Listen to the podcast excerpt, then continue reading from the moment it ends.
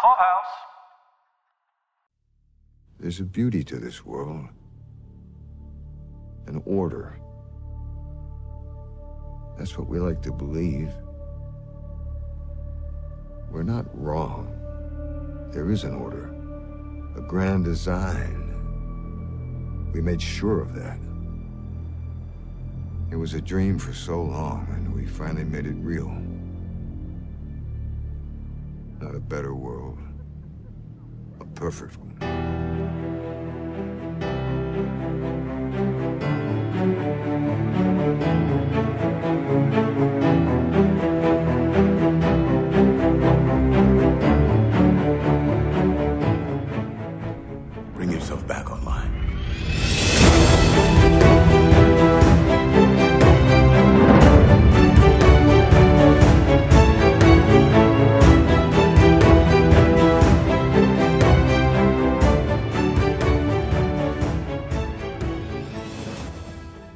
Bring yourself back online and join us for a new episode of The Valley Beyond, a Westworld podcast. This is Mike. This is Caroline. And this is Paul. Tonight we're talking about episode five of season four of Westworld. It was called Zhongji. Hopefully I got that remotely close. this episode was written by Wes Humphrey and co-creator Lisa Joy. It was directed by Craig William Macneill, who previously directed episode two of the season, Well Enough Alone. Just a reminder, you guys, that this is not a recap show. So if you haven't watched the entire episode, we're just going to hit highlights. We're going to discuss some thoughts that we have. But if you haven't watched it, please go watch it and then come on back to the podcast. And if you're hip to our jive, which has been, I think, predicting quite a few things correctly. Oh, yeah. Our this jive's been pretty hot. Our jive has been been Steaming aces. jive. right. Then please remember to rate, review, and subscribe to this jive on iTunes, Spotify, or wherever you listen to jive. That was excellent Southern there. You're like, iTunes. iTunes. Excellent. Yeah. This Italian boy approves. this is the first season of Westworld that I've really peeked in on the fandom's conversations. And it got me thinking, especially in the last couple of weeks. Generally, people seem to be into season four. Do people that have complaints about this show, that claim to be diehard fans of the show, do you think that their complaints stem from the fact that they overthink to death? Uh, so much so that it kills their enjoyment of it? the show invites you to do some extra thinking about it as compared to an ordinary TV show. However, it may fall victim to what I had happen to me relating to, say, the Matrix movies, which was all of the various permutations that I had imagined prior to the sequel movies coming out were all better Oh, jeez. than what the movies actually gave me. Mm. And maybe in their little minds, that is what the show is doing for them. However, I would argue, I think, I think I'm getting some pretty good TV here. I mean, seasons two, three, and four aren't matching number one's kind of perfection, but I think number f- number four is doing a pretty neat job of calling back to season one and presenting the old journey in a new way. So for myself, I never, um, you know, give anyone any kind of shit for wanting to deep dive on a show because Lord knows I've had my my particular series that I've just wanted to devour anything I could find anybody who would talk about any aspect of it I wanted to talk about. So I'm, I'm not going to hate on anybody who wants to pick things apart and and really just try to find answers those people can get kind of nuts. Um, you know, we run a couple different Facebook groups, and certainly there's people who, you know, get so into. We run a Handmaid's Tale one. I mean, you guys can imagine what that spins off into. There's a lot that that definitely um, can go crazy, but I think it's so much fun to talk with other people about it that you kind of can't help but get pretty deep when you get into those conversations. A hundred percent. And I mean, uh, this episode, this is a great example. I, I think I watched this episode probably four times, you know, ahead of it, just because this was a very detail heavy episode. There was a lot of stuff on screen that you had to be paying attention to more than just like the dialogue. And so I love that. And I love deep diving a show. I, and it's not a, for me, it's not a complaint. If people are enjoy, allowed to enjoy a show however they want. My, my thought was more, sadness if they're not getting enjoyment out of it because they're thinking through it so much. Here, here's an example. So the twist reveal that uh, that C, that Aurora Perrineau's character was Frankie all grown up. I think that was a well done twist. I, I think the episode where it's revealed, the show gives you a lot of clues that if if you hadn't already kind of guessed it, by the before the reveal, you you're you're thinking if you're paying attention to the show, you're thinking, oh, they're going to reveal that she is in fact Frankie, all grown up, and you know it's a timeline jump. Some of the reactions I saw were there were so many permutations thrown out the idea seemed to take hold that if it turns out that C is actually Frankie all th- grown up, that's a bad twist, that the show did a bad job, that it was unimaginative, that they wanted something else. Well, if you run Doctor Strange's every single permutation on something that may possibly happen, you're going to ruin the reveal for yourself because you would have guessed it. I don't even know that it's proper to call it a twist. I actually think we should have spent another episode or two with her before we figured out it was Frankie. Because if you were gonna not call her anything close to Frankie, they should have given us a chance to appreciate the character and who she was and what her journey was without telling us who she was longer. There would have been an actual payoff to that reveal. The reveal came very quickly that's what made it feel a little blah to me because it it was like, well, then you're basically just saying everyone who comes on screen from here on out is going to be within the people we already know in a lot of ways. You know, like we're like we're an elementary school cast. We only have eight kids playing the roles. Twist, it's the same kid from the beginning. You know, like right. that's not it's not really a freaking twist. You know, like so if that's how we're going to play the game, I enjoy the callbacks, but I can understand where a lot of people are like, we're just kind of padding season four with season one. I think it's beautiful storytelling to bookend, provided it's the bookend. But if we're really going for season five, six, seven, eight, I think people will look back at this season and be like, it seems like they just kind of went back to season one and wrote in a lot of the same stuff. I personally think that they either should have said, not freaking said any name at all for her, so that there was no like kind of like let's pretend she's someone else for just a second and just say she's Frankie from the get. You know, like, wow, we didn't know we were going to get a grown up Frankie. That's the reveal. Not the fact that this woman is Frankie. Like, we just didn't know where we were time wise. So that could be the reveal. But the combination of not spending any time with her, not being invested in her, and giving us this kind of silly fake name that wasn't really tied into anything. Like that made it feel a little like, okay, whatever, you know? and you're just kind of making me feel like I have to only pay attention to the characters we've already seen. Just laying out a little teaser here. In episode six, you will understand why they call her C. Even thinking about it now and knowing it's the same character, I couldn't make the connection to the C, but it becomes clear in episode six why it is. So for anyone listening out there, one of the things about the season, and we've talked about it, I think in every episode so far, is how linear and blunt and not twisty this season seems to be versus previous seasons, that they are explaining a lot of what's going on. And in a way that I, am enjoying, um, because I think it's still good storytelling that they're doing, but how many years? 23 years. Okay, great. We know. Thanks. You've, you've cleared up for us.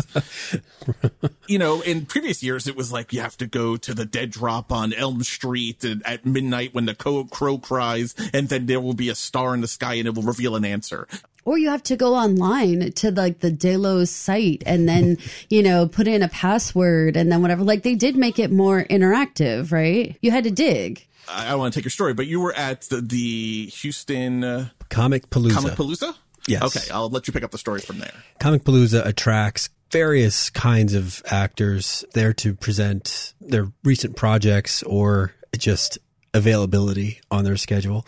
And one such uh, performer was Kyle MacLachlan, who I like him uh, from Twin Peaks and Dune and wherever else I've ever seen him. But one of the things that he mentioned was that he is working on the TV adaptation of Fallout, a beloved video game franchise being developed by Jonah Nolan.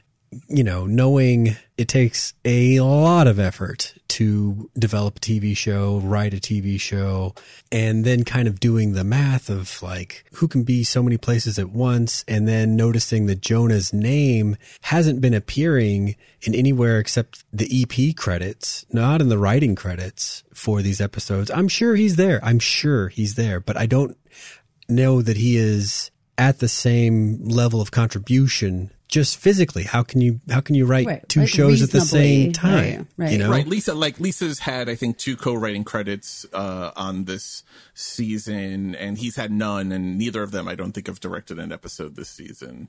is there an an obvious you know void there with him not like adding his voice go and go and watch say memento a story he wrote and and his brother directed you will watch the movie knowing that you have just seen one of the best movies you've ever seen in your life but then you'll know I have to go watch that again because I still don't get it because it's not explained everything just in a very expository.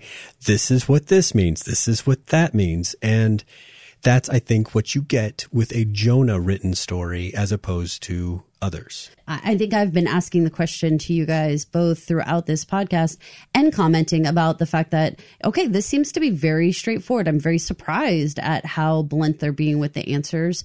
But do you guys think that we were talking about the the Orville, right? And we are talking about how they've changed so much from season one to three because they kind of found their footing and found what their audience prefers and and kind of even changed the tone of the show quite a bit. Quite a bit. and this could be you know multi-layered answer really. Is it the lack of of jonah's input and maybe him being like more um, you know heavy-handed in the writing or anything like that where maybe they're allowing other people to take the story and we're all sensing that we're all feeling a different voice kind of going with the story right now? And also is it possible that the the show runners and the writers and whatnot are like okay we think our audience wants to actually pivot a, a little bit more or lean a little bit more into some storylines that don't require quite so much work. Maybe because the world in general is more chaotic and crazy and whatever. Maybe people need their brains to take a little bit more of a break. Are they trying to meet the audience where they are? Or is it just happening, you know, organically because we have different writers in the room? These are answers that we can guess at, but no one is ever going to come out and say, "Yeah, he was never there," or mm. or or not. Well, what ends up happening is like like you're saying, his work is so obvious when it comes to like if he is the one writing it. fingerprints. Yeah, that we know it is. That what what what will happen is in a couple years we'll see some of these other writers who are getting credit, and we'll see them with a very you know narrated story, and we'll be like, ah, see, it was totally this person in the writing room who was leading the ship.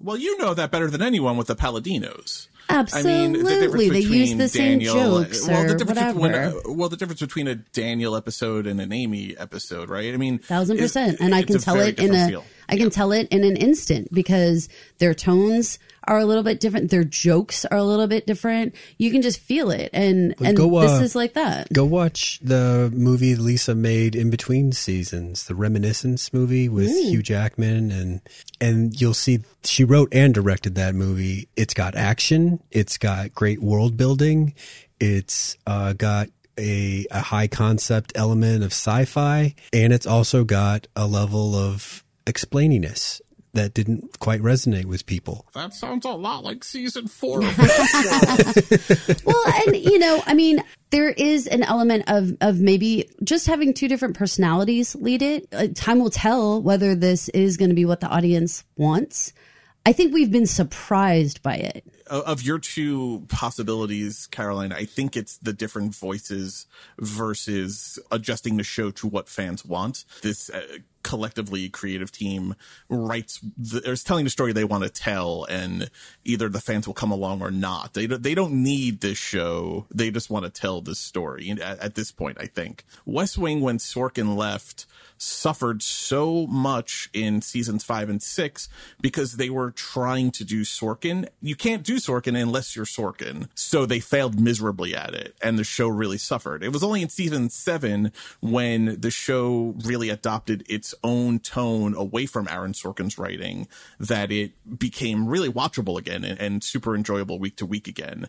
This is that. If they were trying to do a, a Jonathan Nolan esque complicated level story, but without Jonathan there to guide it, it would probably feel worse. So if Lisa's approach is sci-fi action, uh, complications, but also explaining this, then let her do that. Let, and let that be the new voice of the show because she knows how to do it. I think the show's coming in for a landing. It's not guaranteed it's going to have season five. I think it's going to have a season five, but there is probably this aspect where they have to start taking the show in for a landing, and that requires it to be a little more straightforward versus continuing to add on layers and layers and layers to the onion. That's probably a good perspective. You were there through seasons uh, five and six of, of Lost when, you know, to fill out those long broadcast TV seasons, they started adding in new characters and like the temple and all this shit. And, and the wa- and watchers are like doing exactly what you're just saying. Like, like I needed more explanation, less extra onion layers. right. And, and so maybe, maybe what you're saying is, is true. Uh, lessons learned from, from people that, that, uh, have been around the block writing for like, say, a person of interest, you know?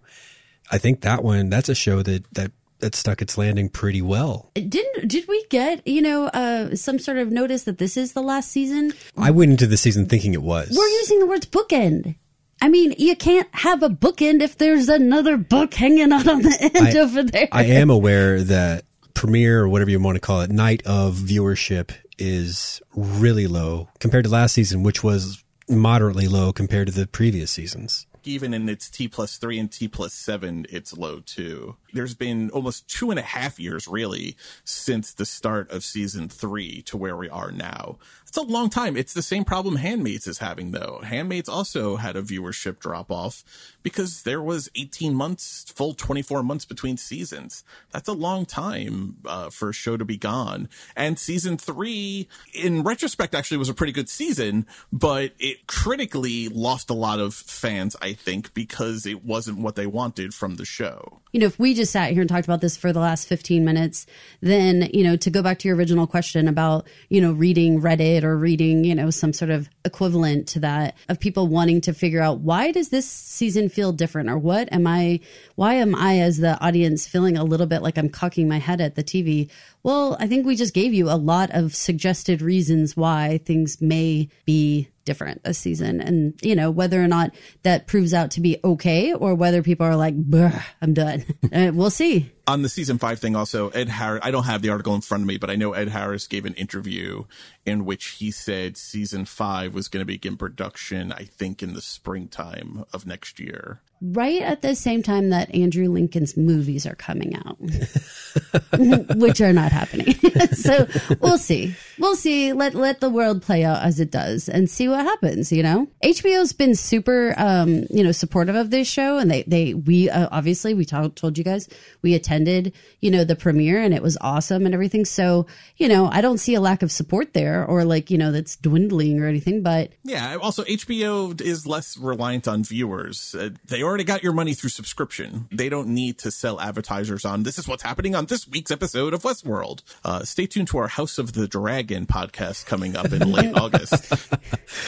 House of the Dragon will slide into its uh, Sunday night spot. Let's start this episode discussion with the Rebels and Ashley Stubbs and our newest outlier. Why? Because it's a great example of explaining shit and then telling us exactly what's happening here. Let's listen to this clip of Jay explaining how the loops work and how the outliers work right here. Uh, it's a big city to find one person in. We have ways of narrowing the search. We captured one of the drones a while back coded a backdoor data feed to us. An outlier's on a rooftop downtown. We can track when they breach. Breach? All the people in the city move in pre-scripted loops, following whatever plot's been written for them. Why do you think we hide in the desert? She can't track us there. We're the last free humans. But these poor fucks, they use them as entertainment The loops make them compliant by keeping them busy. Stops them from questioning their realities. this is an interesting clip because he's just laying it out for Stubbs. Good explanation. Uh, welcome. Did this did this shed light on what's happening in this New York City world? I think it confirmed the stuff that we were thinking in a very straightforward kind of way. Right. Yeah, I think when we were watching that moment, we were, I was just like, huh, oh, ah, ah, because it was like uh, a lot of he was dropping a lot of truth on me. It's it's kind of like last week. I think Jay and those other rebels and C and all of them. I think they may be uninfected. Jay this week. We're the last free humans. We are uninfected. uninfected. Oh, thanks, Jay. You awesome. You really crossed that T and dotted that I, my homie. Thank you. So Well, okay, whether or not you appreciated how straightforward that information came, what did you guys think about that information? I mean, I know you guys already said, okay, well, we kind of thought that already. Does that work for you guys that these the, they have a way to stay unin, uninfected and they've just laid that out for us? Or would we like them would we like the tension to be higher with that situation? Like at any time the fly could get them? That's definitely the the result of this is oh so it's a ticking time bomb. At some point if they're going into the city and doing these extractions for these breaching outliers at some point there is stakes there where some one of these band of people are going to become fly infected.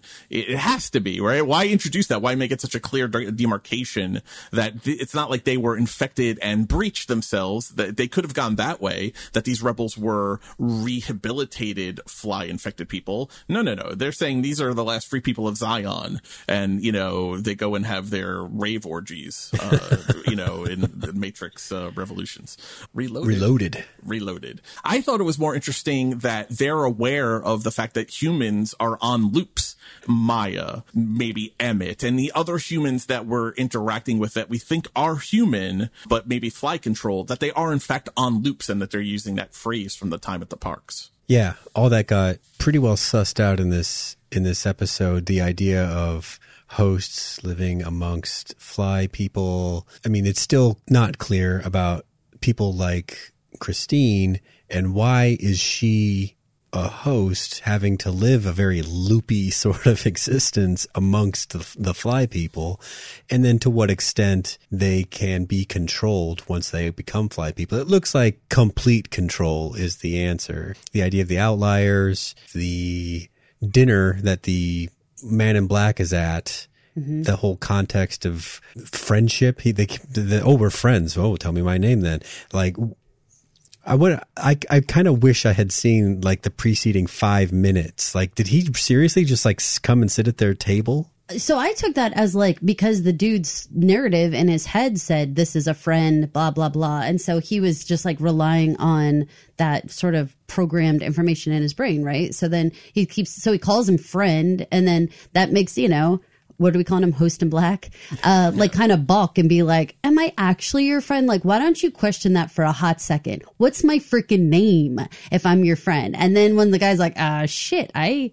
actually don't know your name. Like that's the kind of like, see, you were just told I was your friend and you just went with that, you know? So there's still a couple of foggy areas, but still for for this viewer, I'm going to take what they told us at face value is like these are the the the rules of the world as as the show wants to def- define it right now. For now. this viewer, that's a very Siskel and Ebert. For this here viewer, as he points himself with with his thumbs, who's got two thumbs and has an opinion? This guy. Where do the rebels? They've got a boat. They get they Oh, can pretty sail nice their, boat. They can they can sail their boat into New York Harbor. You guys, that boat was the biggest, fattest lug of a boat. Like I was like, why don't they have a zippier little speedboat? Why are they why are they riding it on this hippo of a fucking boat that is like I seriously when they were doing their like getaway, I was like, they're very slowly getting Dolores away. is an omnipotent god of this world, knows where Lindsay is breaching, but doesn't know there's a fucking boat coming up the channel. And then it actually What? gets away like chug a chug chug chug a chug chug. Like I was like serious. Like if they did play the music, I'd be like chug a chug chug chug. Like it's so fucking slow. I was like, this thing is gigantic, and there's like it's big and white. Like oh my god, they needed like a little black speedboat that For- could be like camouflage. Did you question, you know, when the teams split off, but the one team went with Bernard, the other team went to find the outlier, right? Yes. And they were pretty well in some place that looked like the American Southwest when they did that. However, they take this boat, which is a pretty short range boat, to New York City right. From the desert. Yes. You're raising a very important question. I mean, it's going to make your fucking nose bleed though, because it can't be that they were in LA or the Southwest and on this boat are now in New York City. They can't. Either they are in like Scranton, PA, which is now a fucking desert and coming into the city, or what we're seeing as New York City and what I identify as my lifelong home of New York City is actually a rebuilt reproduction of it in the Southwest or LA somewhere. See, I'm going with that completely. Which was my original theory at the beginning of the season when I was guessing it based on the trailer that there were two parks, that there was an old timey park and that there was this modern New York City park. So man, it's a really good recreation of it with the waterways and all of that. in a way, I guess we're supposed to look at this like it's a war and this area is like occupied territory. And so that's why it's like controlled by, you know, Halores and stuff. If we're going to look at it like that's real New York City, but I look at it like, no, this is a completely built land. This is like her owned property and she just populates it how she sees fit. Well, I think she has control of the world. Not having that representation of New York not be a quote unquote park doesn't make good geographic sense. Mm-hmm. Or or the world is a wasteland except for where she chooses to, to have it not be, which is worse than I was Mike, what's your take on that whole world? Like, is, is, is Halores in control of the entire world? Uh, here's the other part of the nosebleed uh, scenario is, is Jay right that there really are no other free humans left? Or as far as he knows, that humanity is so decimated that it only exists in these disjointed pockets that maybe don't know that there are other uninfected humans? What happened to the other 7 billion people in the world? I assume France surrendered to Halores pretty quickly, but I don't know. She's just not that complete with this plan. Like, it well, just, it's 23 not years good doesn't enough. sound long enough for that. Not to me, but maybe we're off. I don't know, but I, it doesn't feel that way. But who knows? It's unclear now. Now that we ha- know that there are multiple timelines that working on here, we we're not positive which timeline the interactions with the vice president and the now dead senate, uh, now dead deputy assistant general, attorney general. Deputy assistant attorney. general. That's so hard. That was his fun. Was I know, but that's so hard. I- you're like, you're like the dead vice principal of the assistant, the secretary. presumably because uh, presumably that was 23 years ago when he killed himself when Maeve and Caleb saw him in the experiment cage. So 23 years on, who knows what the government looks like? But the entire world, no, I, I don't think so. I think maybe America, maybe maybe North America. I mean, there's only like seven Canadians, and you know, who knows? There's a lot of open space up there. So honestly, if what Jay is saying is right, and there's really only like this one pocket that we are all too savvy of TV watchers. We've all watched Walking Dead. We've all watched whatever. There's got to be other camps that they're going to come across with other people who've chosen to, to wait out this situation in some other way where they're eating babies or something and some other group who have turned to a, you know, demon god or whatever. Like that's the way it works. That's how you keep the story going. I think what we're being told here right now, and what like what Jay what Jay tells Stubbs here, you you listen to it, you nod and say, "All right, I feel like I understand what's going on here," but I don't think we actually do. As, as soon as you think about it just a little bit, there's too many plot problems and narrative problems if that really is the answer. It doesn't work in in this kind of show. Maybe a, a sci-fi uh, network show from like the early 2000s could get away with that, but not Westworld, not not Jonah That's- Nolan that's and, shade, and Lisa Joy. That is shade. If you're gonna, Uh, you okay, know. so here's my thing on that. If you're if you're going to be so explainy and tell people these are the facts and this is what's going on, then you have to handle these things where this guy could be an unreliable narrator. So everybody take his quote unquote facts with like a grain of salt, right? Because otherwise, you're kind of telling us stuff and it's not an earned plot point. There's nothing about Halores and the way that she's running our little faux city that makes me feel like she's got such a handle on it that she's conquered the entire world. It's not good enough. If you had if you had Anthony Hopkins walk through the door and be like, "We finally did it, Halores," then I'd say, "Fuck, they might have actually conquered the entire world because he is diabolical enough and has the confidence level enough that like you could buy that, you know? But with as much as Halores has been able to do and how frustrated she seems with the process, it would seem like, what are you talking about? She she didn't find every human in every jungle in every Russian, you know, Siberia.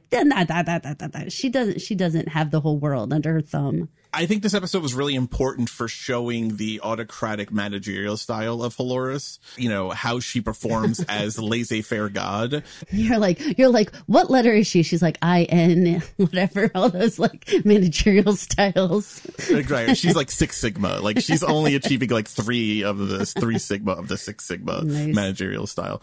Note it and put it up on your board when they are in the city right before they're make, going to make the attempt to uh to get Lindsay. Lindsay Lindsay is the name of the lady outlier who's about to breach. When they're in the city, Stubbs says out loud, something is wrong because Stubbs can hear the tower where there's these other uninfected humans can't. No one asks him how he knows that. They don't really press him on that other than him saying, I, I told you so. That's going to come back around because as far as we know, Jay and C and the rest of the camp don't know that Bernard and Stubbs are hosts. I believe they believe they are human. I don't think they would be letting them near them if they thought they were hosts. Well, and here's the thing about that. It's it's kind of a funny setup because, you know, Jay says you're the canary in the coal mine. And he's like tweet fucking tweet, you know, like that business. Okay, cool then he says, like, the canary is literally saying something's wrong here. And everyone's like, shut up, you like, hold up now. Wait a minute. I thought he was playing the part of the warning canary. Why did no one pay attention to what the canary had to say? I love the fact that there is an app for tower control. I think that is fantastic. Innovative. right. When, when, when Host in Black pulls out his little iPhone and he's like, boop, boop, boop, tower control. I never get tired of everyone stopping and looking at the same time. It's such a cool effect. They've done it a bunch now. It still works on me every single time. It makes me giddy. Now we know what to do for your birthday. Just have everyone around you stop what they're doing. Stare at you. but you need to do it through an app, though. if you if you're not controlling them through an app, then I'm not. I'm less interested. Lindsay, she is the ex-wife of one of the previous outliers. Now the question is: Is she the ex-wife of Peter Myers, the person who accosted Christina and eventually killed himself, or is she the ex-wife of the accountant turned homeless man whose name is Arthur, based on IMDb, is the one that Hope was the one who assassinated in this episode, and that we have seen previous episodes. He's interacted with Christina. He's the one who introduced the idea that only him and the birds can hear the tower. It's the song without words or the song without sound.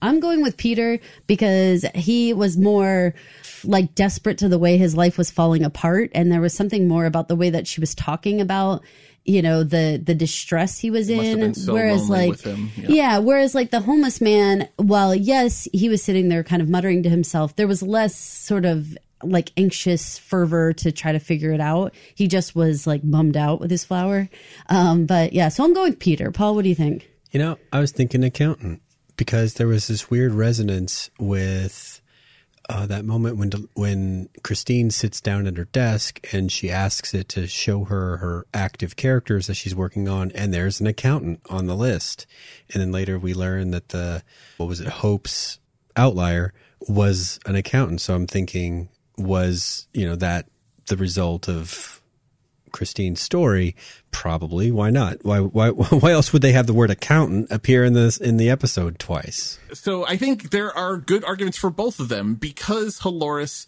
she explains the outlier that Hope went after, accountant, successful, divorced. Okay, great. That that checks off the the the homeless guy that Hope kills, or the non-housed guy that uh, Hope kills.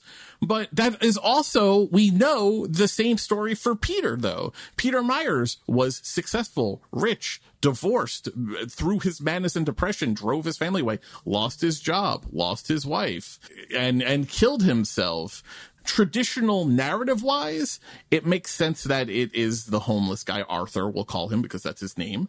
That's the one that we're introduced to in this episode. But that seems too easy for me. That's why I think it might be Peter, because I sit here and I think it through too much, but it really applies to both sets of patterns. We learn this episode, Christina is in charge of everyone's narrative. Peter, in fact, was right. She did write, he did, she did write his story because she's written all of their stories. We haven't begun. Inconceivable. You keep using that word. I do not think it means what you think it means.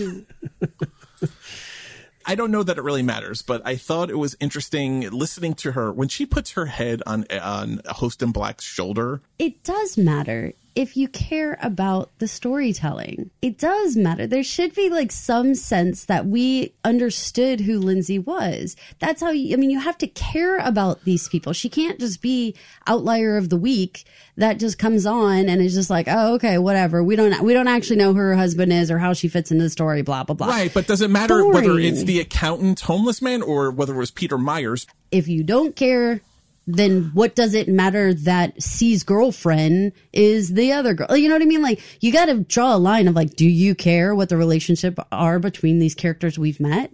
the humans are there really just for them to play with. There were two narratives of successful men driven crazy because they breached, lost their wives and their fortune, and their lives ended there soon after.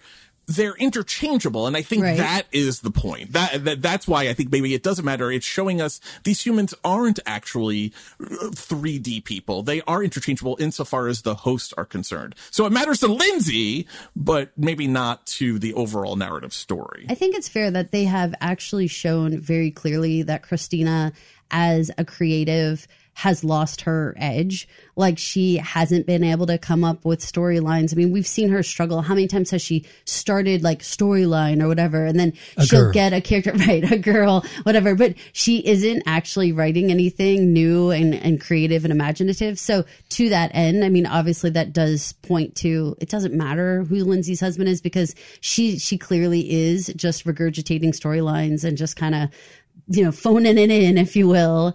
She's like, and a father who's a farmer, a rancher. In the city, no. The country, no. The city. He's sitting, standing, no, looking at her. Leaning. We're so terrible. it's an old improv game. Sit, stand, uh, sit, stand, squat. Uh, Let's let's head over to Halores because uh, now that we set the table, I think it's important to get into the discussion of the outliers and what we learn about this and and Halores as this idea of God. The, I mean, the tagline for this episode was something like "God is bored," and she even says in this episode, "I'm bored." She's showing it with the forced dance routine and the ever increasingly faster piano playing, the human chair, which made me squee with joy. What's up with your brain and psyche that that made you squee with joy? Uh, human furniture is a fascinating uh, topic. oh my lord! Good to know. You're a little bit of a freak there. look, look, lives inside my loops. So Yikes.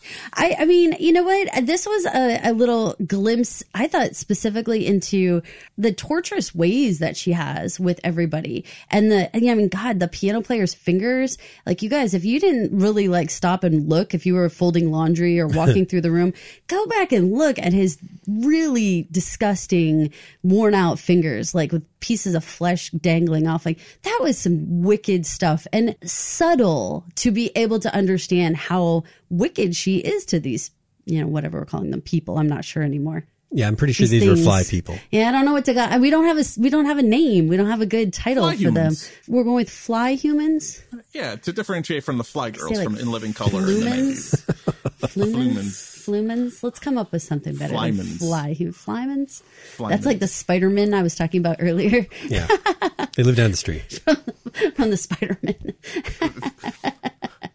this story actually leaned back into what I was saying about how I think she's like torturing Christina. Like this is like personal hell time because she just doesn't. She's just all about being cruel cruel out of a sense of really being bored. That's like the worst kind of cruel. You're just hurting people because you're bored. like that's the worst. But that's why Sid, you know, tortures toys in Toy Story. For most part, yeah, he's a psychotic bully, but he's bored. That's why kids, you know, use magnifying glasses on ants to watch them burn because they're bored. She's a bored, nasty god. Uh, if you want, if read Greek mythology, the gods were assholes. They were horny. They only wanted to fuck fuck or kill. They were always bored and they just wanted to mess with humans. That's why they were there. When she talks about why the gods came down from Olympus and Olympiad, a little insight into maybe why she called her company Olympiad Entertainment, it, it was, I was sheer, out of sheer boredom or horniness. All of the power in the world, you just gotta fuck around with shit.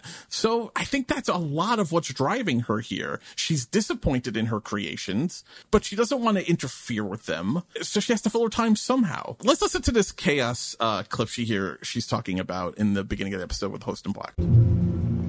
Humans are so bound by what they can hear, they'll never understand what they don't. What else exists below their threshold?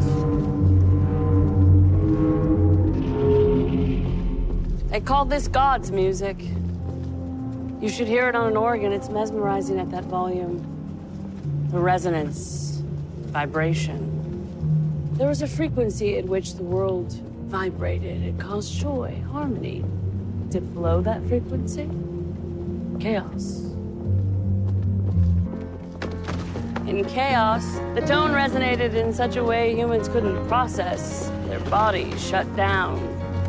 Their organs stopped. They thought they were experiencing God this idea that the tower is God's music, that it's the frequency at which the world vibrates, and below that, humans, it's it's a state of chaos and humans' bodies shut down. I thought that was actually a really poetic way of explaining her experiments. And and you really see how she really does know the ins and outs of what she needs to do to keep humans alive, but not too happy, how to keep them chained, but also operative uh, I, I, thought this was an important thing, kind of like a look behind the mirror of how much time she's really spent in enslaving humans. It became her only point in in life after she got blown up. right? That was that that served to refocus all of her energies. She's got that big god energy. right. BGE. we we talked a couple episodes ago when we learned a whole about the whole frequency thing and the fact that uh, Maeve manipulated it. We talked maybe about the fact that Frankie used to use ham radios, that there's a frequency aspect there. The frequencies and the sound and the and the music is coming up again. Is the show telling us in a more subtle way that we need to be paying attention to this? Is this idea of frequencies if the tower gets out of whack will there be a massive brain hemorrhage among humans? Will it become a frequency at which the hosts themselves will shut down. Remember, Maeve, you know, turns off her auditory settings and she drives temporarily Halores and the host in black insane by cranking up the frequency pitch. Is that uh, is is the show showing us here an endgame to getting around how Christina, if it comes to war between Christina and Halores, is this how you can take down the hosts and maybe free the humans? It does seem like a huge Achilles heel to have this this system dependent on not only the big tower, but earlier this season, I think you were talking about the the funny shape of the of the lights and the street lights. Does that mean anything? Those seem like repeaters, right? Yeah, uh, right. Yeah. I think they're extenders. Yeah, I think right. I think that's exactly what they are. We now understand. So, given all that, and we've seen how Maeve was able to at least create a, a short period of time um, by disrupting the, the, the sounds in an earlier iteration of the world. Anyway, I think that was telegraphing the idea that that screwing that up will be part of the plan. I still think you got to find a way to disable the fly juice inside the infective infected people. Well, that's true because there's that physical mechanism of the fly. Yeah, and there's also the black goo inside their brains. The black too, goo. I mean, we got the black goo. it's always bad. they sell it, make a Z pack that takes care of black goo. I like the idea of them putting some mechanism in there to to, to be able to go backwards and reverse some of the damage here because otherwise again like there's no hope you know we have to have some way for our heroes to save the day right some way to reverse the damage i like the idea that they've shown us some weapon to be used but they already did that when maeve used it like you said so i don't know if they needed to explain it more because i think we we had a long conversation between the three of us about how like I hear different sounds than you guys hear and all that kind of stuff in another podcast. So we understood that these sound waves were going to be some way to affect people. I don't know if they had to explain it more. If there's a frequency at which the world vibrates and, and stays in harmony, and then that's getting into the the title of the episode, the Zhuangzi, this idea of trying to live in harmony with the way, with nature, and the frequency at which he's running the tower to contra- you know control the flumens Flymans, and it drops below that, the humans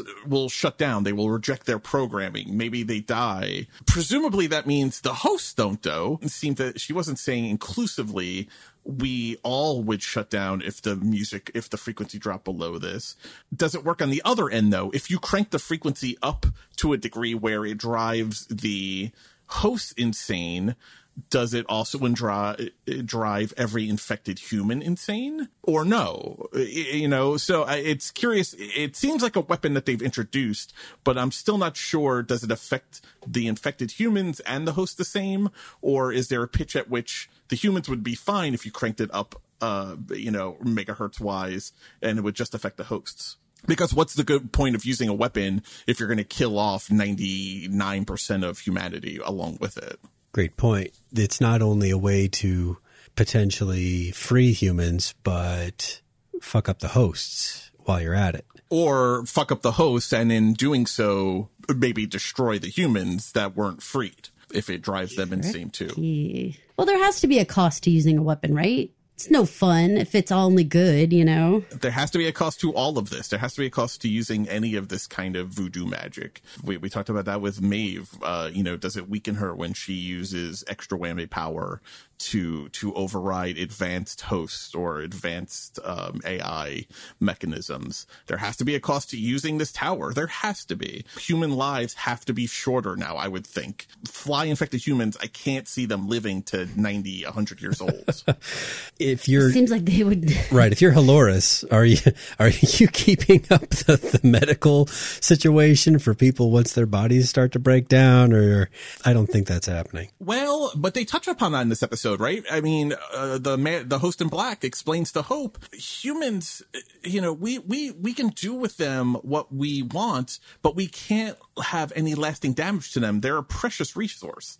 I mean, the host in black explains to her that they, they are not easy to replicate. There seems to be a finite aspect of humanity here for them to play with. And that everyone that they lose, every Lindsay that breaches and escapes, or every accountant that gets assassinated because he breaches, or if you go on just a random killing spree, Hope. Well, I was going to say, I think the Hope storyline was supposed to illustrate this, right? Right that was the whole idea of why we had to meet Hope was, you know, because she's she's screwing up the resources. Right. I mean, we're here. I mean, we definitely have to go back to Halores, but we can play right now. This is the Hope audio clip uh, where uh, the host in black teaches us about the host's honor code. We have no rules because we don't often need them. Most of us understand the need for a little self control, however. I want. Do you know who I am? What it means that I'm here. I do. I'm. I'm giving all of this up. My procedure is scheduled for next week. So you thought you'd go out with a bang? Something like that. I'm not sure you appreciate it. This place. The work that went into it. The beauty of it the subtlety of it. The care that goes into each and every one of them. They can't just be replaced. I mean, you're welcome to take them, enjoy them, but not waste them. You understand the difference? Yes. But the things they say the way they act, sometimes it just gets under your skin. I just wanted them to be quiet. They're quiet now. So he explains humans are here for the host to play with, but not to do permanent damage. He even says that to the couple at dinner, and I think that's why he was with them. I think he wanted to fuck them. I think he probably wanted to beat her about. Rape her a little bit, but not do it. He says, I "I'm gonna." know, but I'm- jeez. I'm, gonna have my way with her. I'm not gonna do any permanent damage, though. He says this in the episode, in and then black explains seems too old for that shenanigans. I do You know. not even want to think about that. but he says they represent a significant investment. Listen, you know that makes my corporate lawyer brain so horny to hear people talk about significant investments in tech. And they're not easily replaceable. You know, yes, we don't have rules, but that's the point. We we should be above the rules. But there's also no rules for me to enforce those who don't respect this place. And, you know, essentially sealing Hope's fate where she then goes and kills herself. But that's an important revelation that the show made of why why are we in this state what are the point of the people at dinner what is the point of all of these humans being on their loops maybe what's the point of maya being on her loop with christina it's for the host to enjoy and play with Hmm. Perhaps there's an element of sterility that comes along with the uh, the fly testation. Oh, oh that it, that ruins the ability to repopulate I didn't even think maybe. about that. I didn't. Even, I thought their brains would be so gooey they wouldn't be thinking about like raising a family. Maybe, maybe that's also part of it. But you would be stingy about just randomly killing the the the stock. You know, if Oh, you yeah. couldn't make right more. you can't you can't just send them down to to you know uh, uh felix and lutz to have them patched up and put back out on on into the park the uh, humans They're far want- more fragile. Yeah. right far more fragile than the host even the even you know the not split face gen 1 host i mean these humans are fragile it doesn't take much to break them and so if you play too hard I want to put Hope on the board um, and put a little pin in her and and just in that storyline because I think that she also represents that much larger question we've been asking about what would a human do if you go to a park and nobody's looking and you can do whatever you want and there's no consequences and does that show your true self and all those things? Because Hope is that person. You know, Hope is the person who even, and she's even arguing it a little bit. Like she's like, I'm just blowing off steam. I'm just doing whatever. Now she's a host. And so the whole concept of like, she can, you know, she's showing her quote, true self or any of that crap. Like, I mean, there's a whole question mark of of why someone behaves the way they do. Does everyone just get destructive if no one's looking? What's going on? And even to the point where we're saying, what if you get into a land where there's no consequences? And they even told us there's no rules against doing this, and still, you know, we were supposed to be living by some sort of code. I don't know. I'm going to put it put a pin in here because she is a larger question about how do people behave, and and now we're talking about how does even tech behave if no one's looking. You know, there's something there to that. important detail from Clementine that you have to add into the Hope discussion.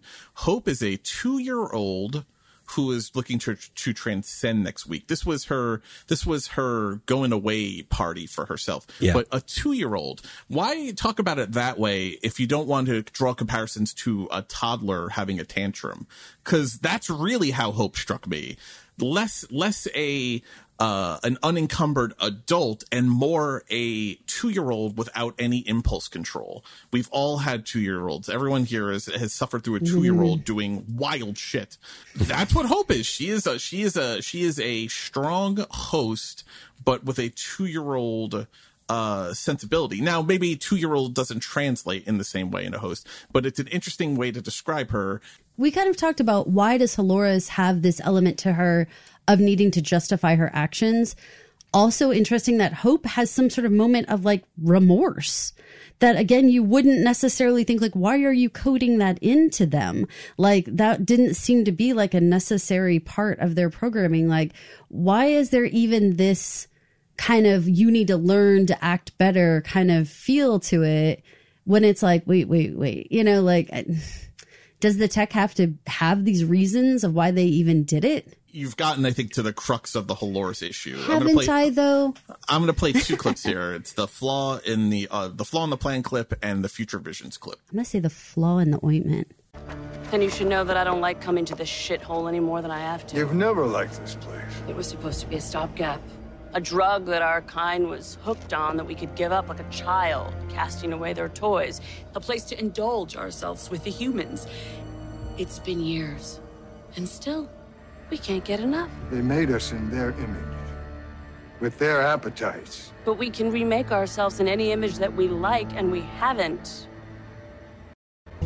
Your vision of the future, you're not getting many takers, are you? They seem as wedded to their bodies as they do to the cities.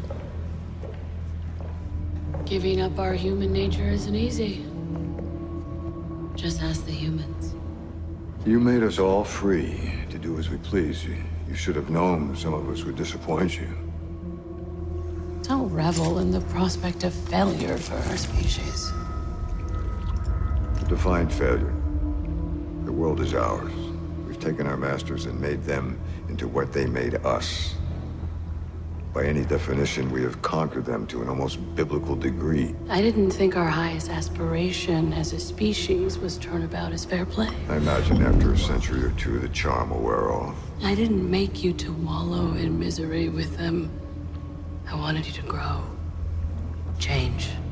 We're capable of so much more. Beauty, the pursuit of ultimate truth, the surrendering of the flesh. you know, Dolores has an employee problem here, right? When she's talking to the host in black and she's telling him, she's being real salty with him about why they continue to have an outlier problem. And she's putting it squarely on at his feet. She even says something like, you know, your human counterpart was a piece of shit, but at least he got stuff done, essentially. You know, he says, listen, I only think what you want me to think. I'm made off of your code. We all are. And in this part of the clip that we just listened to, she talks about how the world was this world that she's created here for them was just supposed to be a stopgap onto their way to remaking the host into something more than the humans that they're based on. And then it's part of this whole transcend conversation, which we don't learn everything about, but it sounds a lot like going into the sublime, which we could talk about in a second. But in the future visions clip, uh, Host in Black is talking, telling her your vision for the future isn't getting many takers. Giving up human nature isn't easy. You gave us free will. Some were bound to disappoint you. And Laura says she wanted more for the species, but she didn't want to force them. She wanted, she wanted her, her babies to be, make good choices. She didn't want Hope to go on a murder spree. She wanted her to live her best life, hunt an outlier when it's needed, and then go transcend and become something more. But these hosts are like humans. The, the pettiness, the jealousy, the rage, the, the, the lustfulness.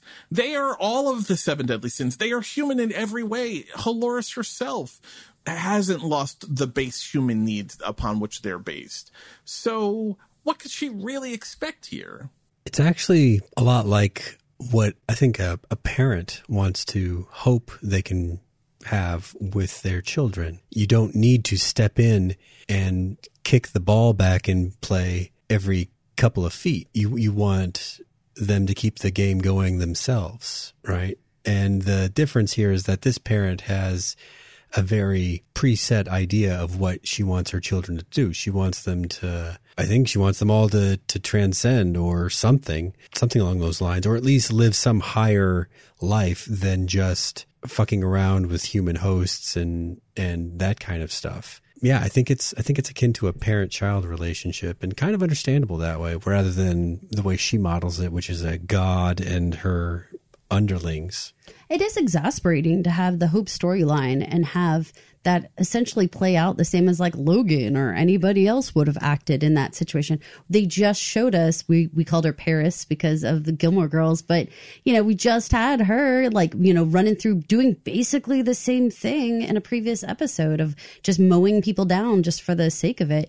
So you know I, I could see being like pissed like this is no different than when we let the regular humans come and do this to us so it is horrifying for her and this is again where I go back to like, there's no proven facts that she's figured out how to conquer anything. You know, she's living in a loop herself. And isn't it interesting that she's not putting the blame on the behavior of the host, like Hope and the other 37 hosts that have killed themselves after interactions with humans, with the outlier humans? She's not looking inwards for what's wrong with our coding, what's wrong with how I've raised my children, or, or the decision, why are they making the decisions they're making? She's looking for an outward thing. That's where she puts this idea that humans must be infecting the host. What?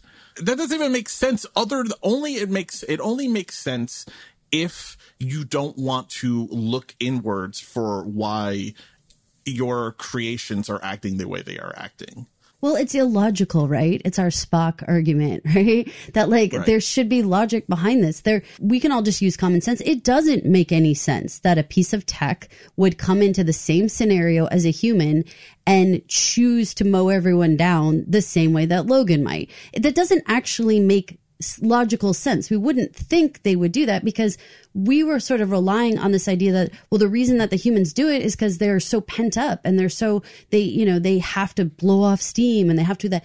When Hope said, I'm just like blowing off steam, that kind of crap, I was like, what the hell? like, what? I mean, this that what, doesn't make steam? any sense. Yeah, what steam do you have over there? Like, what are you doing? It's the Turing test, though. The hosts have become humans, though. That's what Halores is missing in in this idea of creating this stopgap world where she's she's created paradise for her creations to go and play and and and and satiate themselves until they are out of energy. She has given them the green light to behave in the exact same ways and indulge in the exact same ways that the that their prey also acts. It's it's a huge flaw in the plan that starts with this idea of you didn't break the cycle, Dolores. You had this opportunity. You being an old, being an offshoot Dolores Pearl, had this opportunity when you took over the world to actually force a change in how the hosts would live their lives but you didn't. And so what's happening is the hosts are just continuing to react the way they did in Westworld once they became sentient. They learned from those that abused them, and so they themselves became abusers. They haven't progressed. She's failed to break the cycle that they all went through, the original generation hosts went through when they were all in Westworld. Now, are we going to take that to be that's because, you know, the concept of the host and the Pearl and to begin with originated with humans? Like the original entire concept comes from a human. So in that case, you know, when they ultimately act like humans, well, their programming was done by humans. Like I was sitting here when you're talking, trying to think of like, what would my Alexa do if given like free reign? And I think I uh, instantly my mind goes to, well, a human programmed her. So ultimately she's probably going to actually do what a human would do because that's who told her what to do. So that makes sense to me in a lot of ways. So is that what we're going back to? That like ultimately this almost just goes back to Ford? What does it matter if a system is meritocratic if it's still unfair? Thousands of years of being ruled by someone's fucking offspring? You wouldn't call this progress? At least now the people in charge earned their place. And you? Do you feel like you earned it? I had some help, no question. Privilege, if you like. But I worked my ass off. You really believe it, don't you? Don't you? I mean, you're right here with us, my friend. I've been asking myself that question for a very long time. Did I really play any part in it? Or am I just the sum total of my code? Now this is an interesting clip because he's trying to put the man in his place by saying, "Do you have you earned your place? You're telling the story about there's two teams here and you're not on the one that you think you are, but in fact you, sir, are not the one that you think you are." But then he kind of looks inwards and really starts to tip his habit about the existential crisis that he's going through in this episode, and he says, "Am I just the sum total of my code?" That's what we're talking about here. If humans made the original code, could they ever actually transcend that code? Or are they really bound by the limitations of humanity because it was humanity that made them? That's a really deep philosophical question because we see computers get smarter than human brains all the time and, and, and, and more tremendous processing power. But we also saw an AI computer break a kid's finger playing chess this week or last week frown, computer, frown. You know, computers shouldn't be breaking kids' fingers playing chess. Like that's not a thing that should happen. I'm pretty sure. I like the idea that when we were talking about the parent thing, that actually, when you think about that portion of it, it does make you think about this idea of like how what how much can you change generationally? How much can you affect when you're dealing with the the DNA and you're dealing with like you know uh, all the supposed um, you know, memory that comes with your DNA into the next line of people. Like, in many ways, it's like if you're the creator and you created this, how different can you honestly expect your creation to be from you? Think of it as parent child, think of it as creator, you know, creation, whatever you want to think of it as. How, you know, because you're giving it all your heart and soul, like metaphorically, into this thing, can it really be that different than you? I was having such a weird thought of when I was watching this watching this episode because I was thinking about how it has been such a few amount of years for all of us, me, Paul, and you, Mike, where like our families lived in other countries. What they did and how they acted and what their whole culture was is so different than what we do today. And and the thing that was kind of bothering me was how within just a couple generations how it was it's completely forgotten like i don't even know what town my people lived in i don't i don't know anything about what class they were or anything that that was going on with them and so how quick like things can change within it i was trying to apply that to this but then ultimately i was coming back to this feeling of like I don't know how much you can change. Yeah, we changed countries and whatever, and we don't even consciously know what our people's lives were like. But then every once in a while, you get like some sort of little weird nugget, and you're like, I look exactly like that person. Holy shit, my body looks exactly like my great, great, great uncle or whatever. And you're like, so how much did we really change? You know, despite the fact that we think we changed all these things, how could it be that like we actually didn't really look any different? You know, there was not really this evolution we think there was. Paul's nodding at me, but I don't know what he's what are you formulating over there? Oh, just I agree that I think the uh, the what you're explaining, Mike, about the concept that and both and Caroline, the hosts can't outrun their base code, which was human created, and therein lies the the unfixable flaw that that they have to to deal with, and this is this is what uh, Halores is confronting in doing my rewatch, I, I, I came across I didn't come across obviously I rewatched uh, the season two finale, The Passenger, and I, I watching that episode at the same time I was preparing to talk about this episode made me realize that I think I think 210 pass the passenger go watch it. It's very important to this season I think. This is where Bernard and Dolores are in the forge and they're they're trying they, they they're in a struggle basically to uh, send the consciousness of all of the hosts somewhere, kill all the humans. Bernard and Dolores are, are loggerheads here, but part of the forge is this Logan as an avatar for the system, showing uh, Dolores, I can't keep calling Christina now, showing Dolores all of the books of every single person who ever visited Westworld. This is the not host information. This is the guest information that Delos um, had been collecting, and maybe Incite uh, on top of it had been collecting or got a taste of. There, there's this line in here where they're giving this idea of the Forge and the Valley Beyond and the Sublime. Uh, Logan explains during his tour to Dolores and uh, Bernard, he explains that they, the hosts, will leave their bodies behind, but their minds will live on here in the forge. Ford later says to Bernard on the idea of free will something that is truly free needs to be able to question their fundamental drives to be able to change them both of those concepts and the episode as a whole seems exactly with what we're dealing with here, with what Halores is dealing with here. It sounds to me what her Transcend project is. This idea of shedding the corporeal human form behind and becoming and transcending into transforming into something more. It sounds like uploading yourself into the sublime. It kind of looked like that's what the guy in the chair was getting done yeah. to him. He kind of looked like he was getting lobotomized maybe the Transcend Project is that Halores has started her own Sublime. Maybe that's why she and and the host in black needed the Hoover Dam and uh, and all of that processing power, not for only what was stored there, but remember for uh, massive storage that will go on forever it's because in her idea, the host will eventually go to live in the sublime or her version of the sublime that she's creating, since she can't actually access the actual sublime. I think that's right. And I think the devices surrounding the tower in that little body of water remind me of the devices we saw inside the dam. And so uh, sticking them out in the water like that, I think is a great way to probably keep them cool if they're insulated properly. And yeah, I think I think they are gigantic computer hard drives or something um, out there, all lined up, waiting to be filled up with host souls or sparks or whatever they call them. Yeah. Right. The cloud, the Halores cloud.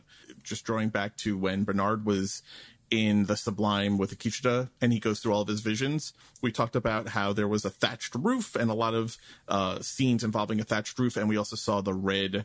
Uh, uh, the red riot mechs. Mhm. We see both of them in this episode. So they are at the base of the tower. That's where Bernard's vision is being pulled from that we see in those, the thatched roof and the red mechs, uh, riot mechs. They're both there at the base of the tower. So I thought that was a fun little, hey, we saw that back in episode, you know, two. Uh, and now, now we're actually seeing where it comes from. So just connecting some dots.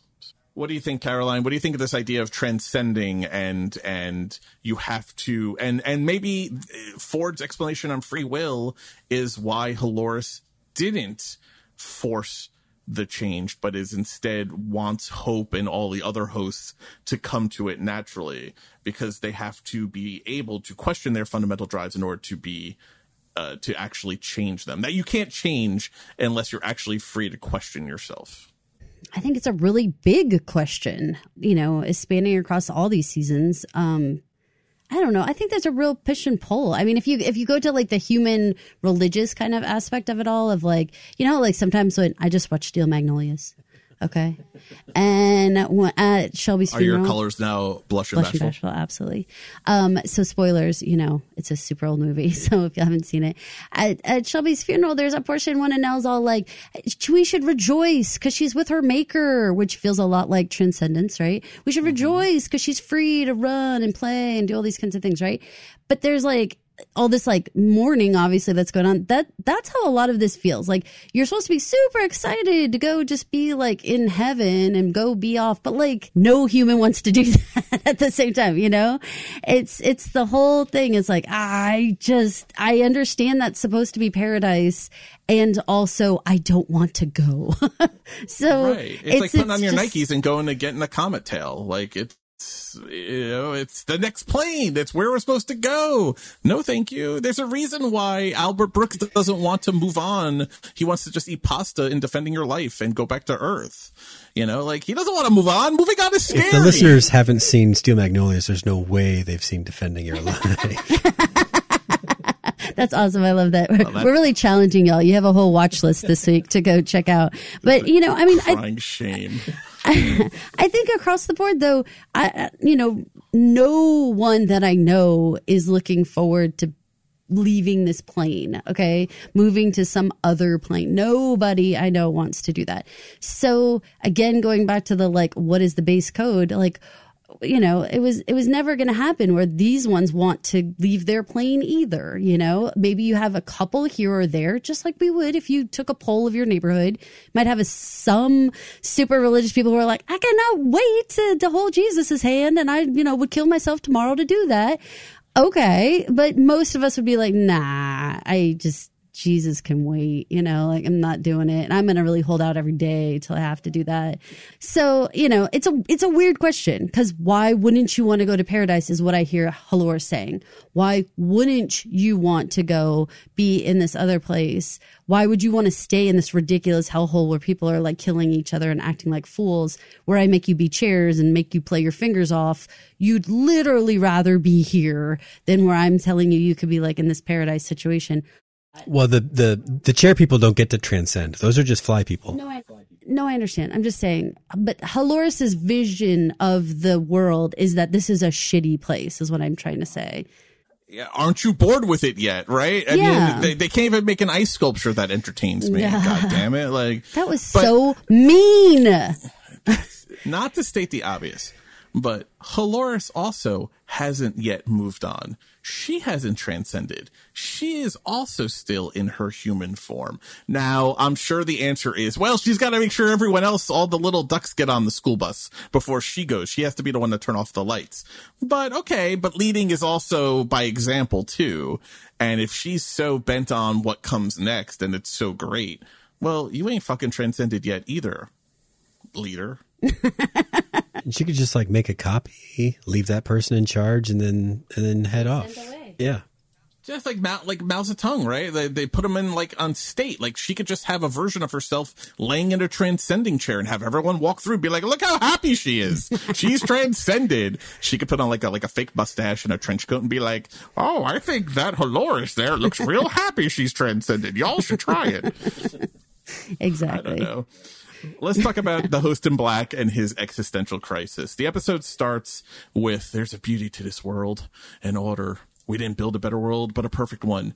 And then eh, you're you, you're thinking he's buying it in the beginning of this episode, but then he repeats it or it gets repeated later on when he is now facing his human counterpart who he's woken up and man he's looking like he's had the roughest day sitting there slumped on the floor Can I tell you that moment? And I know I interrupted you when you were talking about the Lindsay moment on the roof. When she puts her head on his shoulder, I was getting such hard Emily vibes.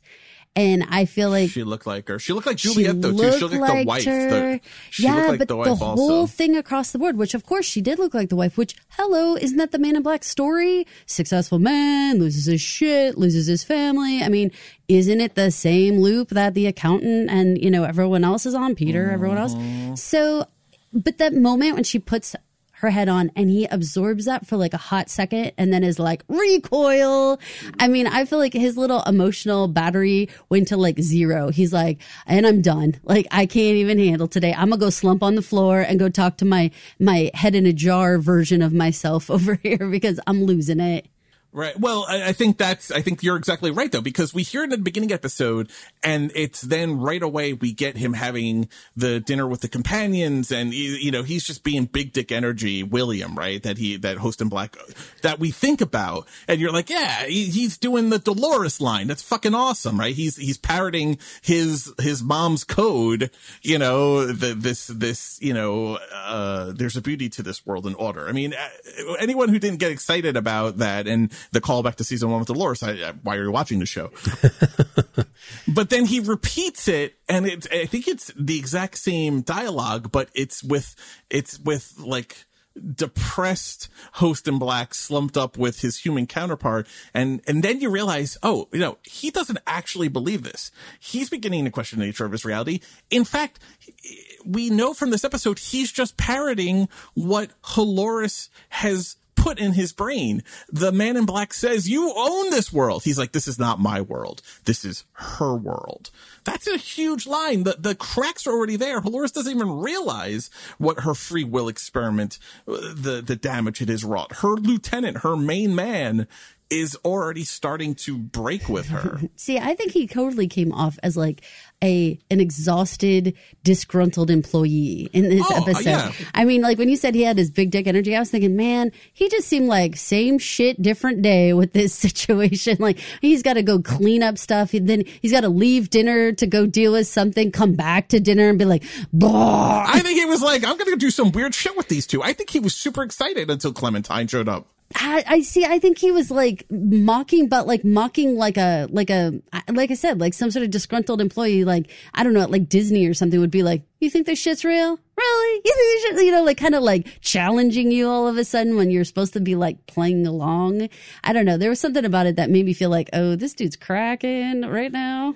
in this one episode, you see the arc of loyal lieutenant at the start and the guy who's questioning, literally questioning the nature of his reality. Now, the man in black is definitely egging him on here. He says, sounds like you've reached the center of the maze, my dude. you know, maybe, maybe it's time for you to start questioning the nature of reality, which sounds a lot to me like fermenting revolution.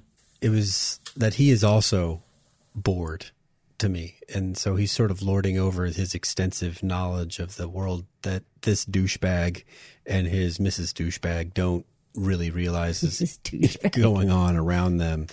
It was a beautiful ceremony. I now pronounce you Mr. and Mrs. Douchebag. Yeah. The DBs. Right. they just they just do sell the little tablets at people instead of rice. Oh my God. I think they're hosts, but but low down. Like if there's if there's rungs to the ladder, like he was pointing out, um, that guy wasn't even aware of where the top of the ladder was. Let's let's play this this clip this conversation between them, uh, just so people can hear it too and give a little context. I'm made in your image. Am I you? You'll never be me. Then what am I? Why do you want to know? I interacted with one, an outlier. Did it infect me? Infect you? With the virus. What virus? The one your kind has. It spreads to us, makes us kill ourselves. Sounds like you reached the center of the maze, my friend. Is that what you want? To kill yourself?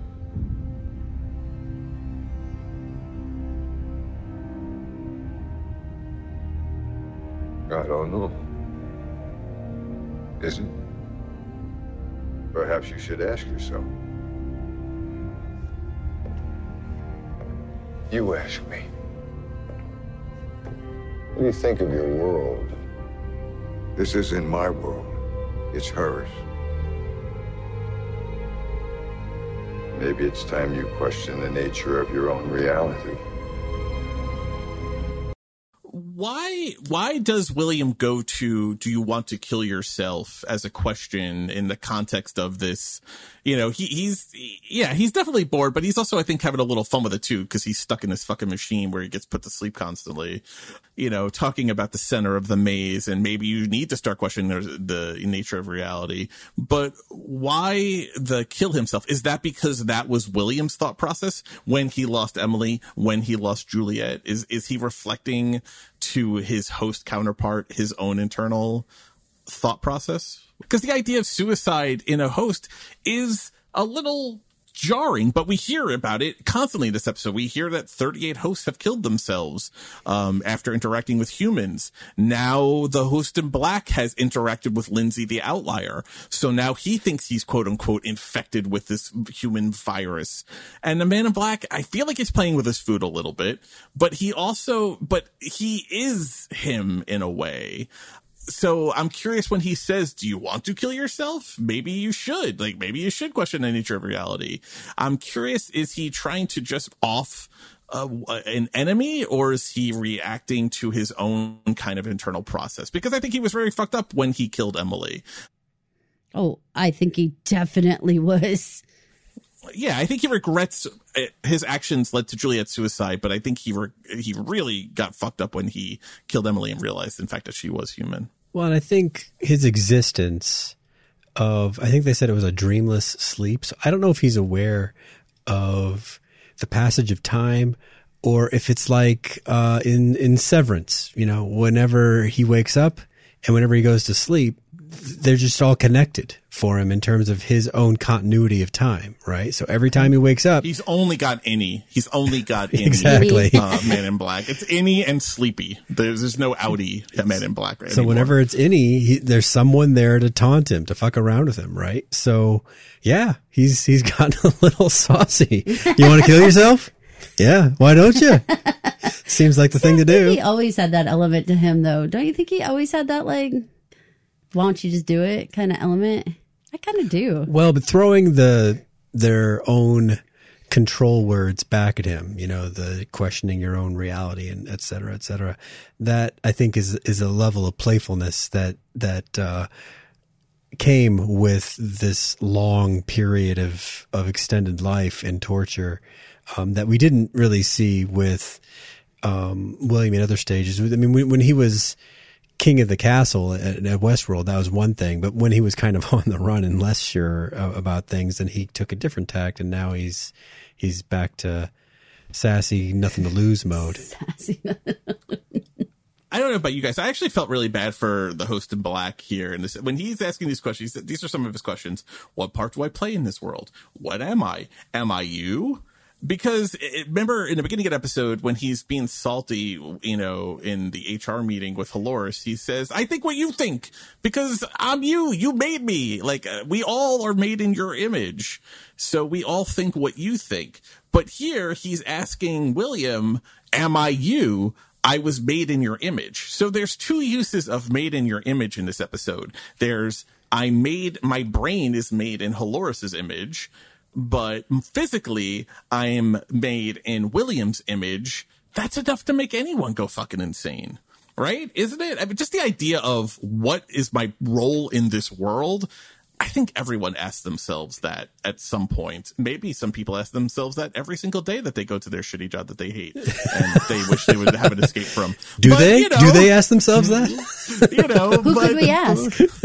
I, I, I, I, have yet to find the right person to answer the question. But uh, yeah, I mean, I, this is again, what's the difference between the host and the humans? He's asking questions that a lot of us ask all the time. What is my purpose here?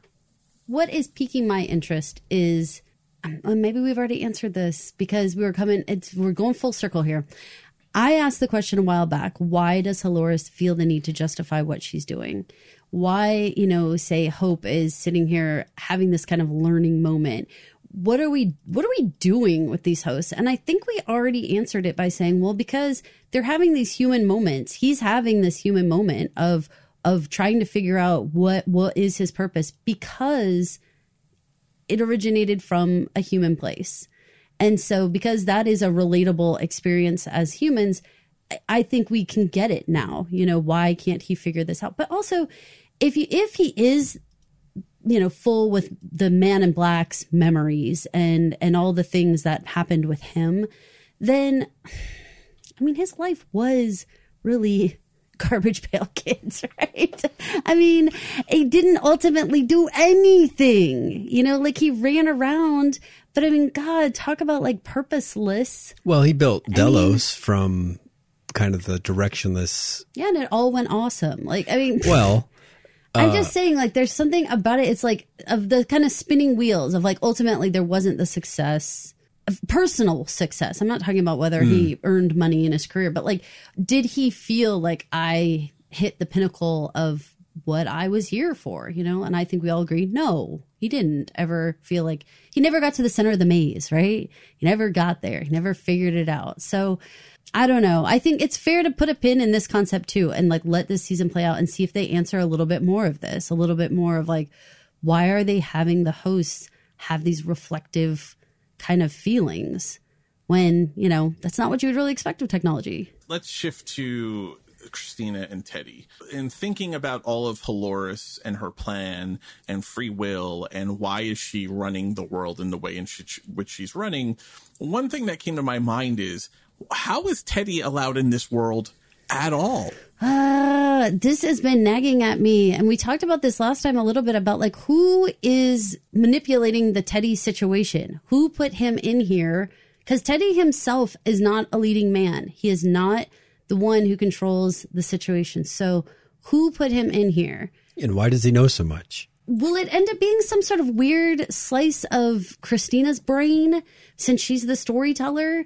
Like is there going to end up being some sort of fracture where it's like i don't know almost split personality wise or something like that where there's like something in there where she knows something and somehow summons him or whatever. She's some because remember, I mean, Teddy's always been this sort of like other aspect of her too. Oh, so you're saying like she kind of manifested him, Maybe from- to be like the guide because she was already having all these questions. Well, she built, or the idea that she built him as a backdoor failsafe. Mm, maybe so. Maybe that so. that he was to be activated when X, Y, or Z occurred. when she starts questioning her, the nature of her reality, perhaps. Right. Remember, think and think about in this episode, he calls her just as Emmett is starting to pressure her about the Dolores Abernathy timeline. He he keeps popping up at all of these crucial moments where she can really get herself into trouble, and she's acting as a guide as a guide who can't tell her, but can only kind of hold her hand and lead her. I was thinking about even if you think about that aspect of um, that uh, the attack with Peter, and the fact that you know Christina doesn't fight him off exactly. She kind of just kind of you know defends herself, but she doesn't like attack him. And it takes this perhaps alter ego version of herself, Teddy over here, who actually beats the shit out of Peter. Which I was kind of saying to Paul, I was like, you know, this is kind of funny because they've really kind of shown Peter to be, as we've moved on, like really a sad situation that she like wrote this story and all this stuff. And it's like, it's kind of funny when you like go backwards and you're like, and then Teddy beat the shit out of him, you know, like, and Paul had to be like, well, he did cut her and stuff. And I'm like, yeah, yeah, no, you're right. You're right. You're right. Well, I mean, to be fair, he also then flung himself off of a building two, two days later. So Teddy's beating in the end actually wasn't the worst thing that happened to him. Very true, So- very true. But but what if that was like almost like her Sasha Fierce to her Beyonce, right? That like her alter ego version sort of did come and save her, like you're saying, this backdoor failsafe. When she gets attacked, suddenly out of nowhere, this other entity comes and saves the day. I think we're onto something there. I think that's a very good possibility. My other thought was so the Teddy Pearl, we, it was one of the pearls taken out of the park back Yeah. in season two, at the end of season two, in The Passenger. So that pearl is out there. Is he allowed in this world because Halores allows all of the creations, all of the hosts to exist? It's the same idea about the free will conversation. Whether they make good choices or bad choices, she is allowing all of the hosts to make their free will choices as she sees it. And so these are the choices that Teddy is making. Teddy is making the choices of continuing to ride to Christina slash Dolores's rescue as much as he can. I actually like the idea of Dolores being this equal, this storyteller to Halores, or slightly less, just below equal to Halores, but with the power to have built in her own her own back door. But in the sake of covering bases, I thought it was interesting just to bring up the idea that that Halores allows Teddy to be in this world and and possibly bring down her whole plan because that's the bargain with free will. or somehow he's in there without her knowing. like a glitch in a code, some kind of malware, as far as she would see it, or a, like a backdoor, a backdoor narrative, like what we're saying with Dolores. Like he's, or the, if Dolores didn't put him in there, uh, Ford, Ford is, uh, uh, still, uh, you know, that Teddy is in here because there is a line in season one. Ford is telling Teddy a little bit about the Wyatt storyline. And he says some enigmatic things about how, Teddy, would you like a part in my next storyline? Yeah. Would you like to play a role in it? that perhaps, perhaps the back door is not written by Dolores. Perhaps the back door is actually written by Ford and that Teddy is the very last code. This is activating code from Ford left over. See, I. I appreciate that line of thinking because you know I I really think this comes back to Ford at the end of the day, especially if we're going with this bookending feel. You you got to get back to the originator. You got to get back to to who started this, and there's something about it that feels. Oh my God, did anyone remember Ford? You know, if he actually has something to do with what's happening in season four, you know, it's more exciting. Let's listen to this uh, this clip about the walled garden. Do you know what would happen if she knew you'd breached the walled garden? She's already suspicious. Who? Are you talking about Charlotte Hale? If a Judas steer runs the wrong way, what happens to it? Retirement. With a bullet straight to the brain. Stop!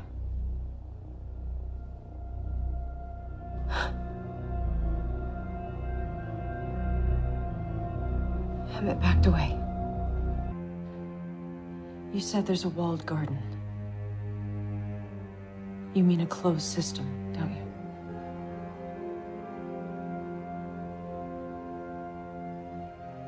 Where is it? Emmett told her the truth. Everywhere.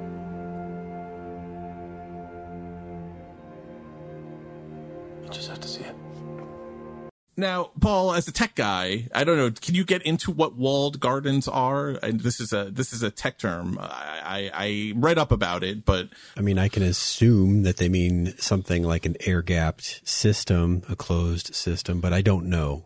it so reading about it it's it's like that but it's actually more where a content provider provides a specific area in which you are allowed to play. Oh, uh, the, the example that i was given was apple itunes. You can't go play any app on an iphone. It has to be an, an app that is only offered through the itunes store. The itunes store is a walled garden. It is a closed system. They they prefer to call it an ecosystem. It is a specific area in which you are allowed to play in Rome that you are not allowed to go beyond the walls of, nor is anything allowed from outside allowed into those walls. It's a way of monitoring and and specifically tailoring information to from the provider to the user which is okay interesting. And and if you're going with this idea that Halores has created a walled garden in Christina's mind that she has these loops and the specific world that she's allowed to go to Jersey but that's as far as she's maybe allowed to go. And she only has the narrative content in which she's allowed to play. That is Halores being the content provider and Christina being the user and she's only allowed so much.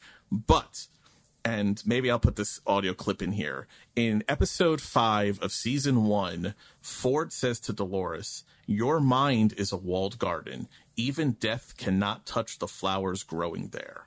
Oh, that one just flew right over the under the radar. I mean, again, Ford coming into this discussion for the second time in as many minutes uh, can't be ignored. And again, uh, knowing all these season one callbacks they're getting and season two callbacks to the time in the park, to the time when Ford was still alive, it seems really important that this idea of the walled garden is it Halores who put the walled garden into place, as Emmett makes it sound, or is Halores just continuing a system that ultimately was created by Ford so long ago? I think B, Alex.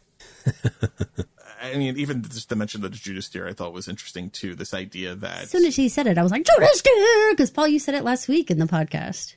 I think I did. You definitely did. I edited it, so you definitely did. so let's combine this with this clip from Teddy. I don't understand. It's what I've been trying to show you. What Peter was trying to tell you. In this world,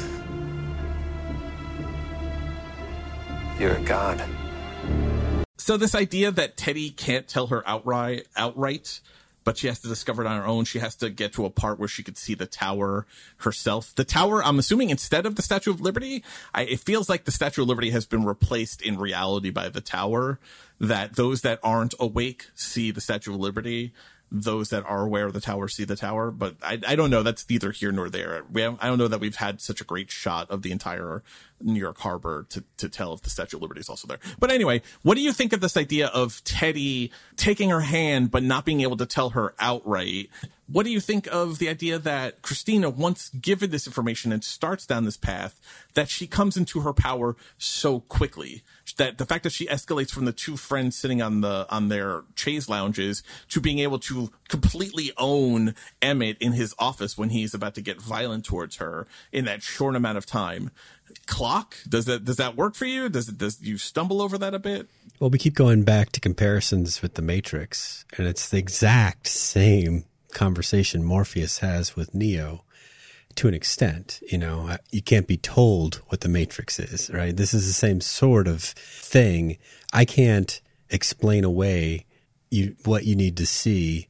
You need to experience this in a way so that you understand it.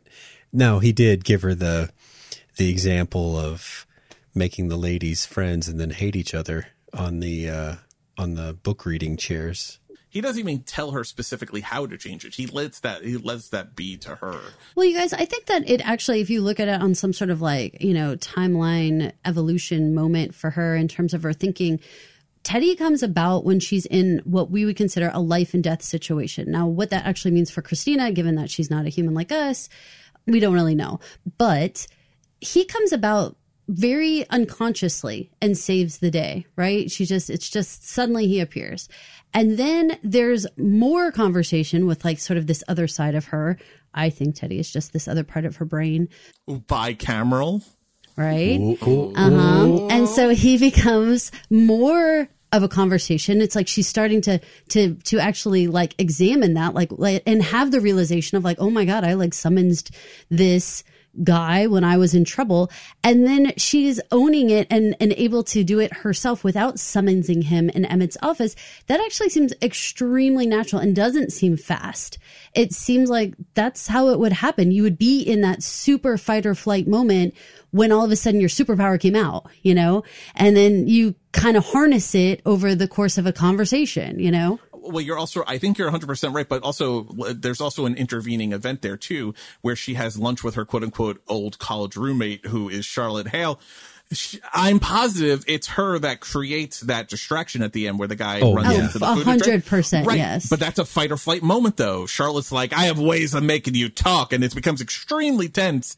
And so she is in this panic mode because Teddy has just told her, don't trust anyone. Anyone that you know, you can't trust them because they may be one of us. How funny. It's always, they may be one of them, but Teddy says they may be one of us. Dolores is like, okay, I'll talk to you next week. And I was laughing to Paul. I was like, I was like, if this is a person you talk to weekly, you actually don't call them your college roommate. you call them your current friend. you know, like it's funny to look at it like that. But again, it just exposes that programming of like, well, she's labeled as college roommate, even though silly enough, you talk to her weekly, you know? Right. Oh, that whole thing in the scene was, was fascinating too. That's the The idea of, camera work was awesome. Uh, well, the the explanation that Charlotte gives of you know, oh, I've been busy with work. You know, oh, work. Oh, you've been you've been trying to land that big client. You're trying to get that fat bonus. Is that transcending? that fat bonus. you know, but but you're right. Living a that God life. yeah, you're you're you're real. You, do you have a human chair?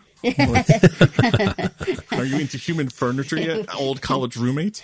Uh, but, but it's a it's a fight it's a fight or flight moment though, where she she in a panic moment causes that distraction to get then to break the tension, so then she can just say, "Oh, I gotta go back to work." You know, like I, I can't answer your question about Teddy now because there's been this distraction at the back of the Someone restaurant. broke so glass. yes, being reminded of food on this guy's stomach now is reminding me I have to go back to work. But then in the same thing, it's it's Emmett. It's a fight or flight moment though. But she settles into it though nicely though, and I like how she says it. Like she uses the third person. She says, you know, like Emmett. Emmett backs away. Emmett, you know, comes the fuck down. You know, Emmett tells me the truth. It's a storyteller, right? It's She's Voldemort. It, it, it's Voldemort when he's doing his I don't think his you're uh, allowed to keep saying his name like that. uh, it's very uncomfortable. when he is a kid and he meets Dumbledore for the first time, uh, Dumbledore, he asks Dumbledore a question because Dumbledore is kind of explaining gently that they're wizards. And he's like, don't lie to me. I know if you lie to me. It was very kind of like that. It was kind of like, tell me the truth, but like in a way that like her eyeballs like wiggle funny. So like, obviously, I have to I was thinking. Kilgrave myself. Ah, very good. Sorry for keeping it in that Marvel sphere. I love it. I Yes, love it. yes. Ah, Jessica Jones. Uh, you, I think you actually are a secret huge fan of David Tennant, Paul. He actually comes up from you a lot. I'm a Matt Smith guy, so I'm a little salty about it. So, I mean, I like David Tennant, but I'm a Matt Smith Doctor Who fan. So, Well, fezzes are cool. that's another show you guys got to watch. Yeah, bow ties are cool. Bow ties are cool. Yeah, I like this idea. I also it feels it feels like a philosophical debate. Like parents, it's also with parents and children. Like you can teach your kids to do stuff, but ultimately they have to do it themselves. And And ultimately, they end up doing exactly what they've seen you do. Right, So you can tell them all you want, but I learned it from watching you, Dad. Go watch that commercial, y'all. That's a drug commercial from way back when. Anti drug. Anti drug, right? It was a drug commercial, though. it's a pro drug commercial It was really about being making breakfast. sponsored by the Egg Board. But the bicameral mind though is interesting coming up in that discussion. I mean, I said it as a joke, but if you remember what the bicameral mind discussion was, was the earliest humans thought that the voices they hear in their head were the gods talking to them. We learned that in fact it was just our own thoughts. It was what thoughts are. Teddy is that bicameral mind right now for her, perhaps. Perhaps Teddy doesn't actually exist. We don't know. No one else interacted with Teddy. Perhaps Teddy is just a manifestation that she is literally, the, he's representing the voices in her head that she sees as what our primitive humans would have thought was a god. But it's really just her own thoughts in her brain talking to her it's her it, like doubts and like you know your your inner voice kind of feel of like are you doing the right thing or what is going on? Like that that.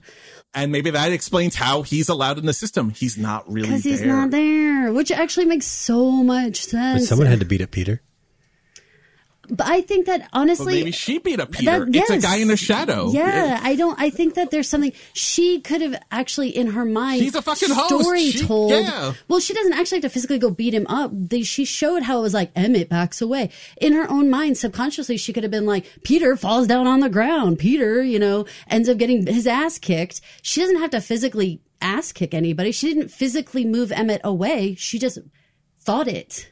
You know, she All said right. it out loud for All us because right. you know we're the audience, but uh, you know she's the storyteller, so we'll, she we'll put a pin it. in uh, Teddy Durden. Teddy Durden. Oh my god, I just saw a picture recently of Brad Pitt talking with Ed Norton, and it was like he's still having to deal with Teddy Durden. I was laughing. That's funny. Uh, I, I, think this episode and learning about what her powers are and how she's responsible for all the. I was getting anxiety when she was at the red table and all of the narratives kept popping up. I was like, "Oh my god, stop it!" With all the white, like it was giving me anxiety as they were, kid and and her too, because she's like, "Enough, stop it!" With all the like the different narratives popping up on the table, but remember we had a long discussion when she goes to the Jersey psych ward where Peter Myers donated the money. Remember she mutters to herself when she sees like the construction guy walk through with the people. She says, leave, just leave. And they do. And we talked about, did she make them leave or was it just a coincidence? Well, I think she made them leave. I think we confirmed that in this episode. Yeah, I recall that discussion. Yeah. So a nice little callback to something that was just kind of hinted at, but in fact, she did make them leave.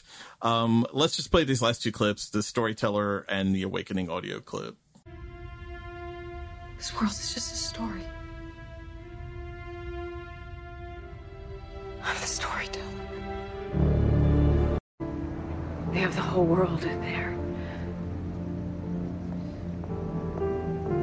A perfect reflection of all of this down to the tiniest detail.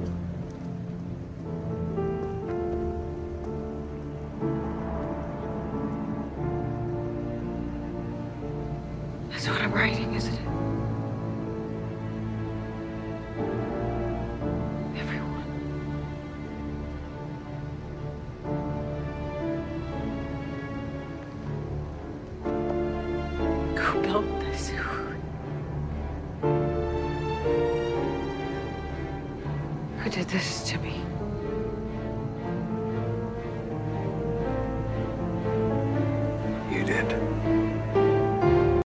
Know about you guys, but imagine realizing that the world is completely made up and in fact you are Aesop telling the story. But that on top of it, you also made this hell yourself. That's what Teddy says to her at the end. She's like, Who did this? Who's doing this to me? Who made this world? And he's like, You did, girl. about that is you. is that real though? Did because mean, now is that real? Teddy Teddy has been a reliable narrator, we think, about at least explain to her what her powers are or uh, some version of this. But we've been going on this theory that Halores had trapped Christina in this world as some kind of form of eternal torture. Now Teddy's saying at the end of the episode, you made this system. You put yourself Well, in here. You it's put true yourself from a loops. certain point of view, right? Well, isn't Einhorn Finkel? Come on. Halores is Right. Dolores. So Exactly. True. She Dolores did is do Dolores. it. Yeah. I mean, right? I mean, Yeah. yeah. So she, I mean, I said the line before he said it. When she's like, who did this? I was like, you did. And then he's all, you did. And I'm like, uh huh. Because she's always been her own saboteur. You know, in the same way, like we want it to be different. We want there to be another villain. I want Teddy to be the leading man. Teddy's always going to be just this helper dude. Like he's never gonna step in and be the leading man. She's never going to stop having that Wyatt bullshit side of her, you know, that sabotages everything and screws everything up. Like it, you know, it's just part of who she is as we're racing to a finish here, I want to jump back to the beginning of the episode where Christina wakes up and she is happy, which is clearly an indicator that she is off her loops because we've seen her wake up a bunch in this world and she's never big and smiley and like, you know, like uh, the birds tripping outside her windows. But Maya is the opposite of that. Maya says something like along the lines of, I am terrified to sleep at this point. I am just happy to be awake because of the nightmares. It made me think after watching the episode and watching the whole outlier story and learning about that is Maya about to become a breach? Is she about to breach? Is she an outlier? Is that what we're seeing with these nightmares seeping into her, uh, into her life increasingly? Is she at the end of her rope with the system? Maybe she's not here specifically to be the object of of Halores's hell fantasy, but maybe she's here to be as an experiment to be pushed and prodded into doing something, creating something, becoming something. I'm not sure what. And with these different catalysts and stimuli, maybe this thing that Halores needs to keep a close eye on as the college roommate, mm-hmm. wink, maybe that whatever it is will help guide her people to the transcendent um you know pearly gates that she wants them all to to go toward. I don't know exactly but that's a long way of saying that fits in with that theory. We're catching the the the awakening and the uh, moving the beginning of the end i guess for that character. So yes i'm since i'm going to stick with my running theory, I've got to say that, yeah, she's got to be reaching the end of whatever this awakening period is. I think so. I absolutely think so. I mean, the things that she was just a little bit like kind of, it was just kind of scratching her brain a little like, huh, what is going on here? Is now fully formed into like, she knows she's a storyteller. She knows all, I mean, this is a hundred percent like, this shit is over. well, I, I, think I think if you look at Maya and the way she's talking about her nightmares and thinking about uh, like her remembering or experiencing that picnic dream with the flies, it, it seems like a kissing cousin to the man on the street, Arthur, the homeless man, with his his drawings of the tower and his increasing agitation and the birds and no one can hear but us and the song without sound. These are kissing cousins, what she's going through versus what Arthur seemed to be going through at the end. So I think breach and outlier is imminent for her. And narratively, it's fun if the person closest to Christina becomes a breach. I feel like the the scene that you were talking about before with the with having all those stories pop up and having it become like overwhelming with her like looking at the city. I also kind of think that as Christina's grip is is becoming less and less, she has less um like organized thinking in terms of even being the storyteller. So the fact that her characters could start being in turmoil, could start having these chaotic dreams and and having these terrible memories or and some of them are kind of getting lost in the shuffle and and you know suddenly can't hear the sound and blah blah, blah. like it's possible in my own you know narrative here that it feels like she just doesn't have the control anymore because she's got all these other things going on now where she's wondering what's going on and she's you know busting in and realizing she's the storyteller and and all this kind of stuff. Like she can no longer control what everyone else is thinking and doing as the storyteller. Right. Or and and apply to a person that is presumably the closest person to her maya uh, given given the Christina we see in this world, who doesn't seem to have a lot of attachments to people, Maya being her closest friend and and and and person, literally to her in the world, lives. You know, they don't live together. I don't. What do they? Yeah, I guess they roommates. live together. Yeah. This idea that she, Maya's starting to have these nightmares and her her quality of life is becoming increasingly shitty. It's it's either it's either Christina is making her have those bad dreams as the storyteller Um, and is also, if you think about it, the one who made her put lipstick on her beard and made her continue to chaperone her on dates. That was all Christina's doing if she's the narrator, narrator and storyteller. But the increasing of the dreams, Caroline, I think you're right, is an exhibition of her losing control over the storytelling. Just not keeping not keeping the story straight, kind of, you know? Or this is what happens to humans if they're not being kept on their loops. Remember, Jay says humans have to be kept on their loops so they don't start questioning the nature of their reality, so they don't start going insane. Halora says that music has to resonate at this frequency or else their bodies fall into chaos and they shut down. All of that it, taken together and Maya's dreams seem, Ma, what Maya seems to be going through seems to be either the stages to breach or what happens to a human when the system and the loops start to fall apart like I said at the beginning of this episode, this was a detail heavy episode. I'm sure there are going to be things that we're going to think about and talk about in episode six from this episode as they come to us. But for right now, I just want to say Thank you for listening to the Valley Beyond, a Westworld podcast. If you wouldn't mind going to Apple Podcasts, Spotify Podcasts, or wherever you listen to podcasts and rate, review, and subscribe, that would be fantastic. If you could leave a five star rating for us, that would be most appreciated. So we don't have to take you off your loops, motherfucker. Don't make us do it. We will. This is Caroline. This is Paul. And this is Mike. Thanks, Thanks for, for, listening. listening. Ah, ah, Say my ah. line. I'm the storyteller. Thank you for listening. This has been an original Pod Clubhouse production.